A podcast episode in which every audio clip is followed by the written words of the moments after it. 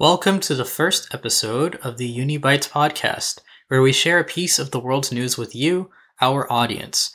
I am your host, Kareem, and before we begin with today's episode, I would like to briefly tell you what this podcast is about. So, for my segment, which will be geared more towards domestic politics and international politics, I would like to focus on events that seem inaccessible and try to show that they actually are accessible. There's this idea that goes around that politics is elitist or an insider thing, that I'm not really a political person, I'm not really interested, I want to get involved. But unfortunately, if you have that mindset, you're not free from the politics because politics affect everything in your life and everything in the lives of people around you. So it is important to be informed and to have honest discussions about what is going on. In today's episode, I will be talking about COVID 19, but not just the disease, the infections, and all of the medical science behind COVID 19. But I want to look at how COVID 19 has taught us a lot about our society. So, COVID 19, as it is, as a pandemic, is, in my opinion, one of the greatest equalizers we have ever seen. And the reason is because COVID has affected every part of life, everywhere in the world. When we talk about getting out of this pandemic, people talk about returning to normalcy. But returning to normalcy, in my opinion, is not the ideal thing. Why would we want to return to normalcy when the conditions that were present with normalcy were conditions that really have been exposed as dangerous and incapable of dealing with a crisis like COVID. COVID did not create a lot of the problems that exist in our society, but what COVID has done is it has exacerbated a lot of problems and given them a platform to exist. So, why would we want to go back to a time that couldn't protect us from what we are dealing with? Instead of going to a time where we fix the problems that we have and be better. Anyone can catch this disease, and every country has been affected due to this disease. The global economy has tanked.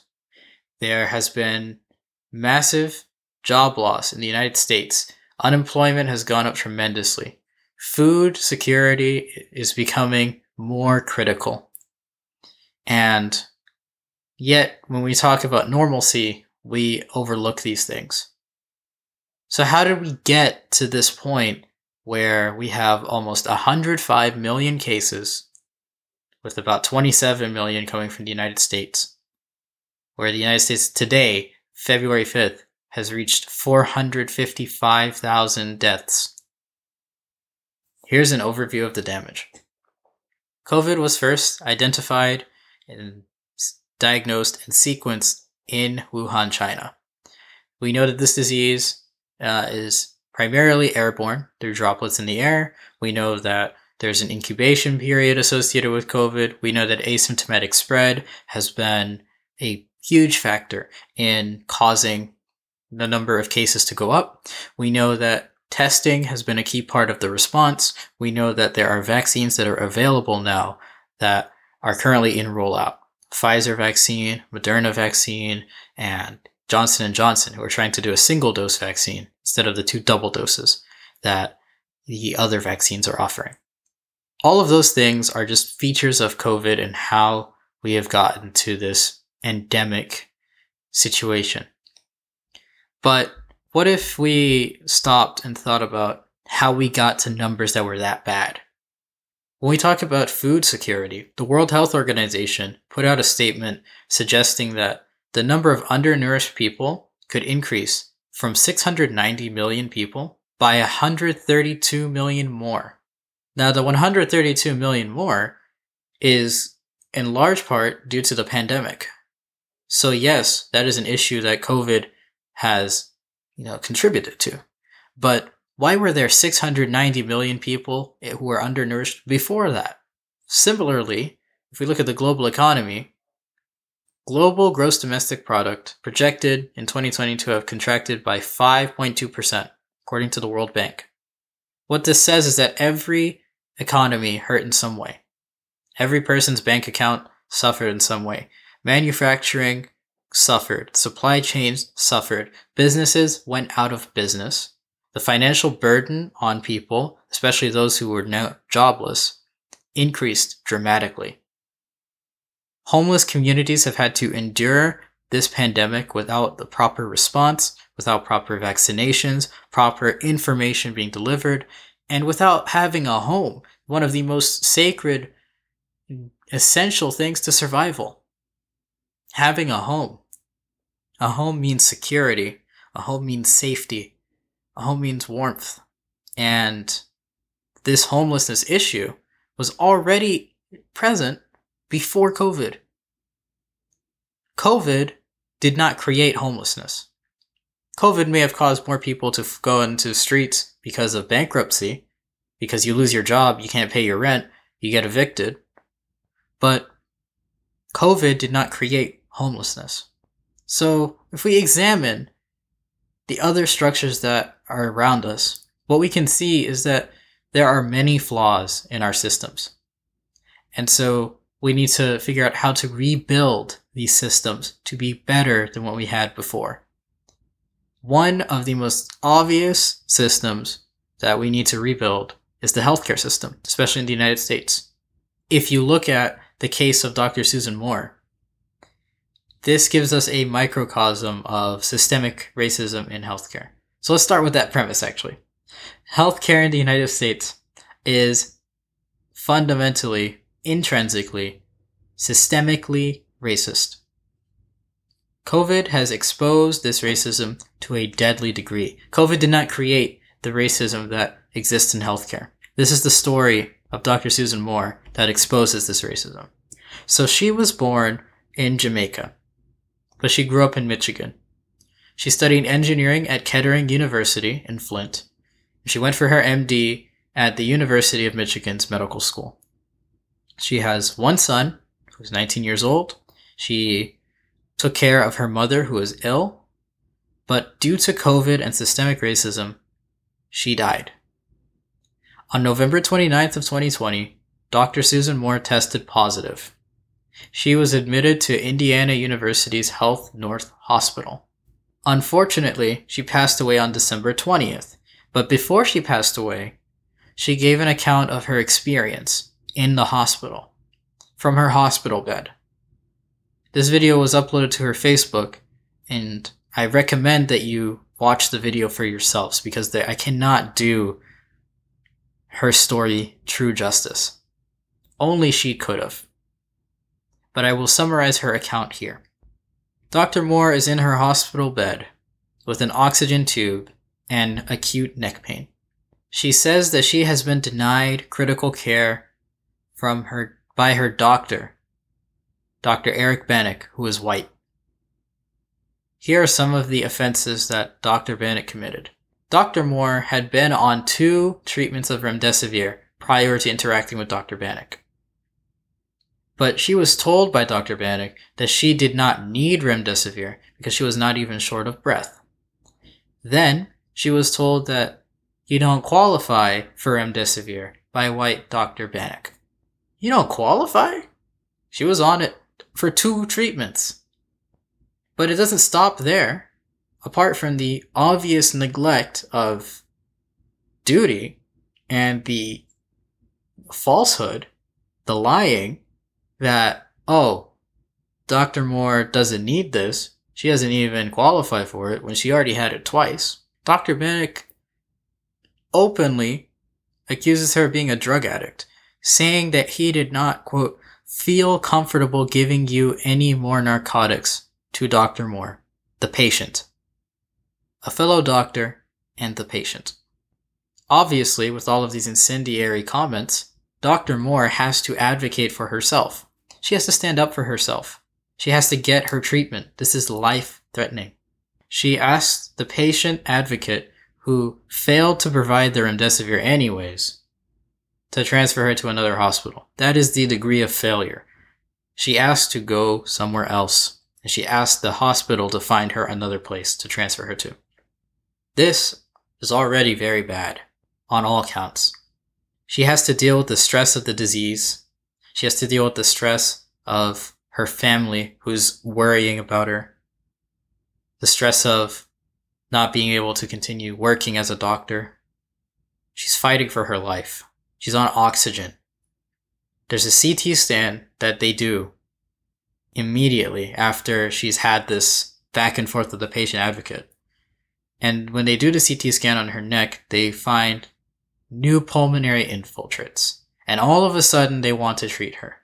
All of a sudden, they want to actually get her what she needs. All of this is happening, by the way, while Dr. Moore has sarcoidosis, an inflammatory lung disease. So she was at a higher risk of dying from COVID 19 because of her pre existing condition. And because this, this condition was an, a lung disease. COVID is primarily a respiratory illness. And when she concludes her account, she says this is this phrase, and this is the most chilling phrase. And it's the thing that you must take away from her video, if nothing else. I put forth and I maintain if I was white, I wouldn't have to go through that. If I was white, I wouldn't have to go through that. Not many people can say something like that from the hospital bed while they are on oxygen with a life threatening condition. In reality, she did. But did it matter? Not in the American healthcare system. American medicine which was largely built by exploiting black bodies, is racist. There are many racist ideas in medicine that permeate so many aspects of medicine. One of those ideas is the myth that black patients don't feel pain, have higher pain tolerance, overstate their condition, don't really need treatment.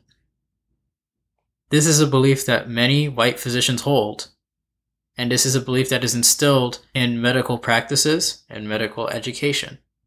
Dr. Bannock had no reason not to treat her. You're a doctor. This is your job. You had no reason not to treat her. But you instead sat here and didn't treat her. And you went even further. You assailed her. You verbally assaulted her. You made stereotypical racist comments towards her you let her condition worsen on your watch while she's in critical need, you almost pushed her to leaving. And in transferring to another hospital, that's time that's taken away from her treatment. Dr. Bannock was supposed to help Dr. Moore because he is a doctor. But when he invalidates her pain and calls her a drug addict, he is not only not doing his job, he is culpable in her death. Dr. Bannock is culpable in her death, and so is the hospital itself. You can see all of the racist ideas in medicine at play here invalidating pain, not treating the patient, assuming them to be inferior, assuming them to be a drug addict. When we consider all aspects of this situation, the financial, aspect or the business aspect of you forcing your customer to want you to find another business to get the same service, or the moral aspect of you leaving this patient to die, or the medical aspect of you not fulfilling your duty, and the ethical aspect of you not fulfilling your duty again. There's no way to look at this and say this is acceptable and say this is nice. This we should keep doing this. But the literal CEO and president of the hospital disagrees with that idea. He thinks this is great. Let me tell you what he said. Dr. Moore dies on December 20th. On December 24th, which is Christmas Eve, four days later, Dennis Murphy, the president and CEO of this hospital, puts out a press release where he blames Dr. Moore for what happened to her. This is what he says he mentions that there are, quote, several human perspectives in Dr. Moore's story. Several human perspectives. Well, there's clearly the perspective of the person who died, but what are the other perspectives just out of curiosity? The other perspectives include the nursing team who may have been intimidated by a knowledgeable patient who was using social media to voice her concerns and critique the care they were delivering. A knowledgeable patient, she's a literal doctor, a practicing doctor. Using social media, that is her right. Voice her concerns and critique the care? Yes, she should. As she should. Her life is on the line. She has a child. She is a mother. She has to take care of her mother. She is a practicing doctor. And above all, she's a human being who's expecting humane treatment. Why should she expect anything less? Especially from anyone who also is in the same position. It is ridiculous to make any claim that she is at fault, but this is not where he stops. He goes on to say that his team did not fail in the technical delivery of her care. They did not fail the technical aspects of the delivery of Dr. Moore's care. That is in the press release. They didn't fail, is what he said.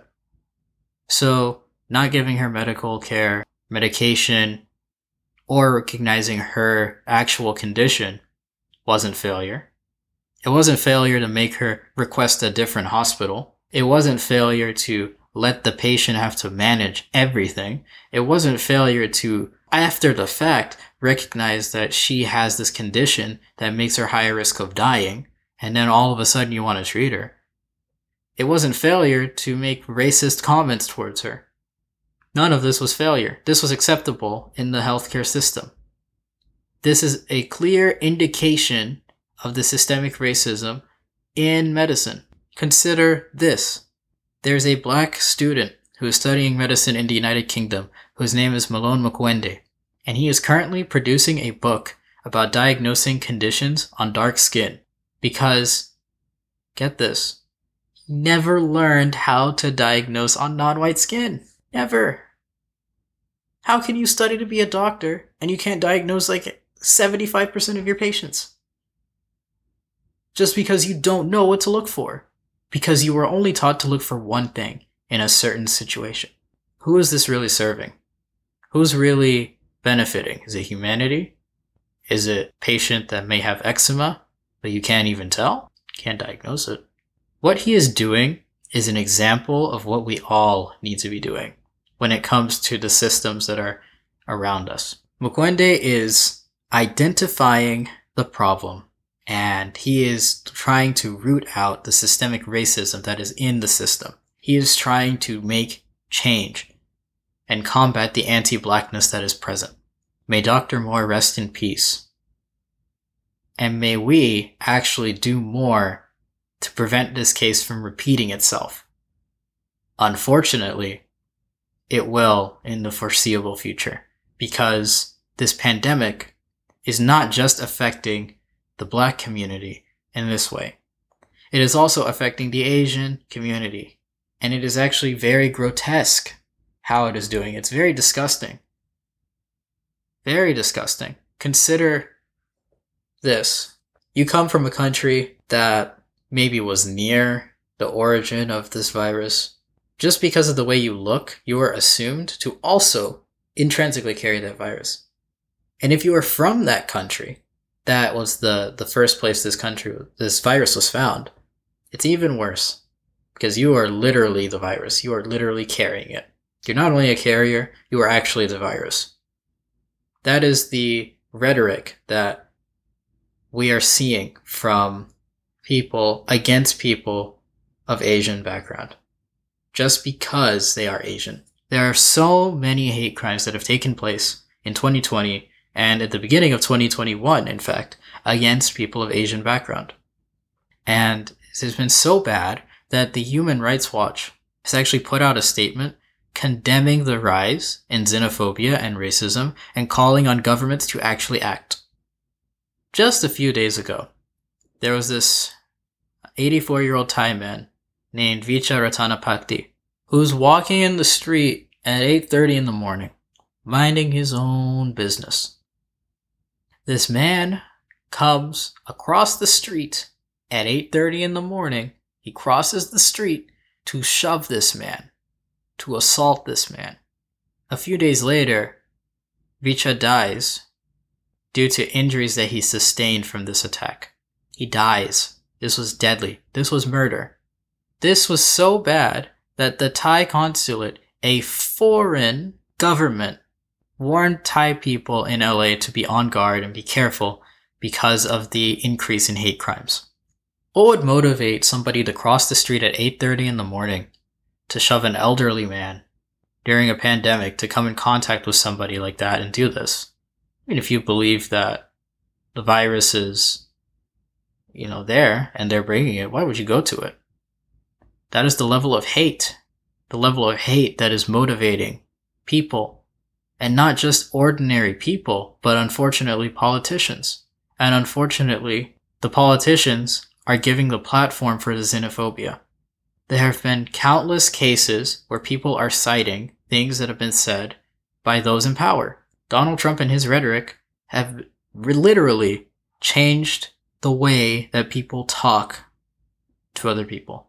He has emboldened people to actually be openly racist comfortably. When he talks about the China virus and the Kung flu, and he's talked about people needing to go back to their countries and people pick up on this rhetoric and they start reiterating it or they do worse they go further. They physically assault people. We can talk about the 89 year old chinese american woman in new york who was set on fire by two random strangers. She steps out of her home just looking at her garden. It's her evening right she's right by her house maybe a block or two down she should feel safe to do this, right by her own house. But as she steps out, two men approach her. They slap her, and then, likely with a lighter or a matchstick or something, they set her shirt on fire. She quickly has to find a wall, rub her back against the wall to put out the fire, and she picks up her hair. She said at first she didn't know what was going on, but she just picked up her hair to protect it from burning you can still see the burn marks on her shirt in the photos that have been taken since. An 89 year old woman? Really? That's how low we're going?